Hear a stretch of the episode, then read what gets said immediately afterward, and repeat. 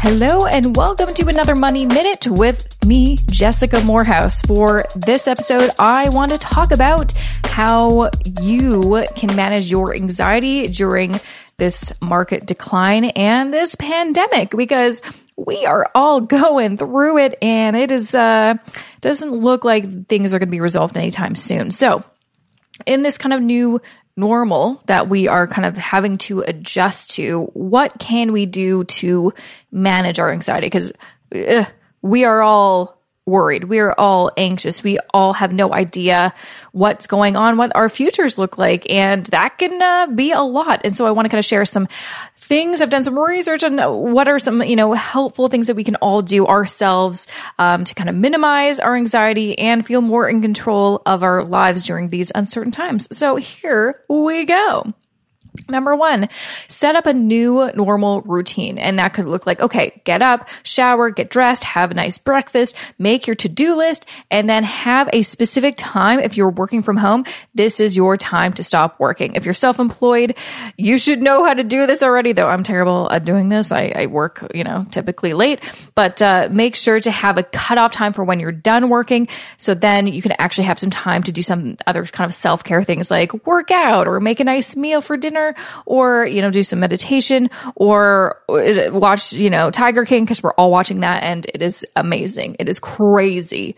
It is crazy. Anyways, so that is tip number one. Tip number two is if you are working from home, make sure to set up a dedicated workstation at your home. So even if you're in a very kind of tiny apartment, don't basically make all of your apartment your workstation because believe me i've done that in the past. It is so bad for your mental health because it kind of feels like every room is work. And so you need some sort of barrier whether that's a physical barrier or a mental barrier to be like okay the couch is where i relax but the dining table is where i work. Having that system like for me whenever i work uh, at you know my couch or in my bedroom because i'm kind of lazy i'm always less uh, efficient less effective less motivated to get work things done. So if you have a dedicated space, then there you go. Make a dedicated workstation. It is a very important thing to do.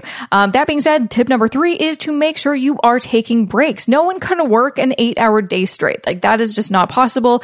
It just doesn't happen. And it is important to actually take breaks so you can have that moment to just like let your brain just take a beat. And uh, there's so many great things that you can do. Um, there's one technique that I know so many people do called the Pomodoro technique, which involves working for 25 minutes. You set a timer and then you take a break once that timer goes off and take a break for like two to five minutes. And then you go again but research some other kind of techniques.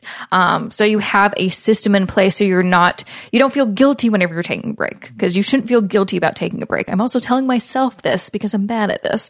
Uh, tip number four is to limit your info intake each day. So i'm talking about news twitter social media that is what will get you that is what's going to make you super stressed out so there's a couple shows that i typically watch every day because i i'm super lame and watch the view every day because i like learning about american politics um, getting their perspectives. But I need to take a break from it because honestly, it's making me too anxious because all they're talking about is COVID 19 and I can't handle it anymore. I'm getting too much of that and everywhere else. So I'm limiting, you know, kind of things that I usually check up on every day. And I, I typically just like look at Twitter once in the morning in the news section.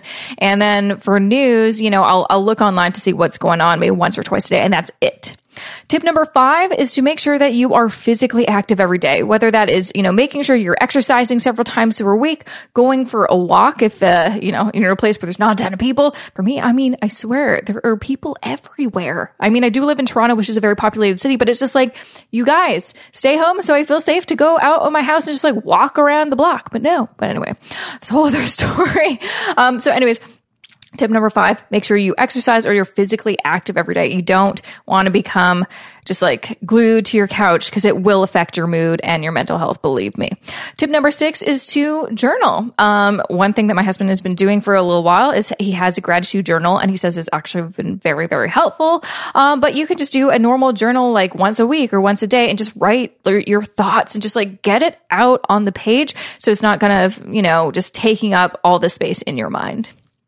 Number seven, meditate. I'm very bad at this, um, but I want to be better because there's so many people that say, "Oh my gosh, it changed so much for me. It's so, so helpful. So I would, I would highly recommend if you've never tried it or if you've tried it and failed like me multiple times, try it again. Find an app. There's, I think a few apps that are currently offering some free, like either either a free trial or they're just giving it away for free or something because they're realizing a lot of people need some mental health help. So um, meditate, make that kind of your your goal to get uh, better at. Tip number eight: sleep. Get some quality sleep, at least eight hours per day, and have a set sleep schedule, which means you have a specific time you're getting up, a specific specific time that you were going to sleep. Sleep is so important because we all know if you have a crummy night's sleep, it affects the rest of your day. And we do not want that to happen. So make sleep a priority. Number nine, uh, socialize. Now, obviously, we can't really do that because we can't, in the normal way, we can't really go out anymore and hang out with friends like we used to. But luckily we have technology. You have a phone. Um, you have you know uh, google what's it called? Hangouts. There's so many freaking ones that i can't remember. I usually use zoom but there's facetime there's google hangouts there's all these different ones. Um, and most of them are free. So make sure you're setting kind of like your social calendar and hanging out with friends online and video chat. I did that recently on the weekend with my family. Like all my family from different uh, you know uh, parts of uh, canada we all had dinner together at the same time just caught up for an hour and it's really nice. So make sure you are actually like reaching out to people, setting that, like scheduling it into your calendar so you can look forward to it. And so you don't, uh, you know, you're not alone the whole time. Um, number 10, if you can, please avoid alcohol consumption. I know there's so many memes out there of like people just like, you know, drinking wine from the bottle and that's super funny, but there's so much stats out there that uh, say that, well, it's not good if you do that all the time.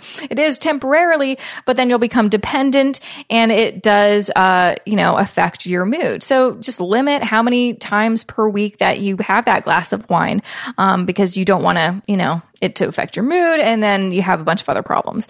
Um, anyways, uh, moving along. Number 11, think of life just either day by day or in two or or one week chunks. This has been very helpful because whenever I start to think about the future, like one month or six months or what's the rest of the year look like? I start to spiral and freak out and just feel like a failure and all it's it's not good. It's not pretty.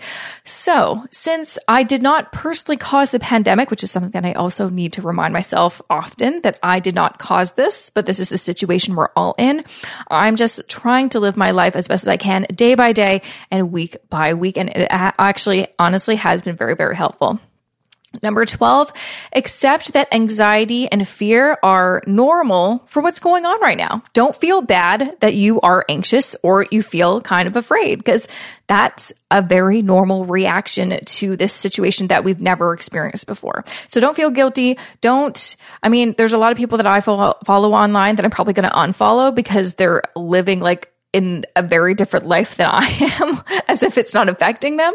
And it just kind of seems inauthentic to me. So for me, I'm just like, you know what? It is totally normal that I feel anxious. It's totally normal that I'm kind of afraid right now because we're in a pandemic. Okay. This isn't the time to like just double down and hustle. Okay. Don't feel bad that you don't feel motivated, that you kind of are just having a really rough time because that's actually the most natural feeling to be feeling right now. Um, two more. Number 13, be careful with what ifs. You know, the game, what if this happens? What if this happens? It can go dark really fast. So again, I'd kind of go back to number 11 where you're just living day by day and not playing the what if game because it can be a dangerous game. And last but not least, if you need it, get professional help. I, for me personally, I think I've shared this on the show uh, before. I am seeing a therapist again. So I, I did see a, therapist uh, several years ago when I first moved to Toronto. Was having a really hard time adjust, adjusting to my new life here, and uh, well, it seemed like a great time to start seeing a therapist again. And it's funny actually. I booked my therapist and had my first session before all of this happened, so it's kind of funny and timely. Uh, but I'm so glad that I have some professional help that I can talk to about my you know fears and anxieties. So if you want someone to talk to, I would highly recommend don't be afraid. Reach out to a counselor, a therapist, um, or someone, you know, who is an expert in that field. It is money well spent. Most, and if you're still working, see if you can uh, use some of your work benefits for that. But it's uh, honestly, it could be a, a real, real, uh, you know, important thing in your life. So I highly recommend it. Well, those are my 14 tips on how to manage your anxiety during this market decline and pandemic. I hope it was helpful for you. It's helpful for me. I'm probably going to listen to this episode just to remind myself on the weekly, hey, girl, this is what you should be doing. Um, so thanks for listening. I will be back next Wednesday with another interview episode of the Mo Money Podcast. Uh, have a really great weekend. Take care of yourself talk to your loved ones, um, and stay home.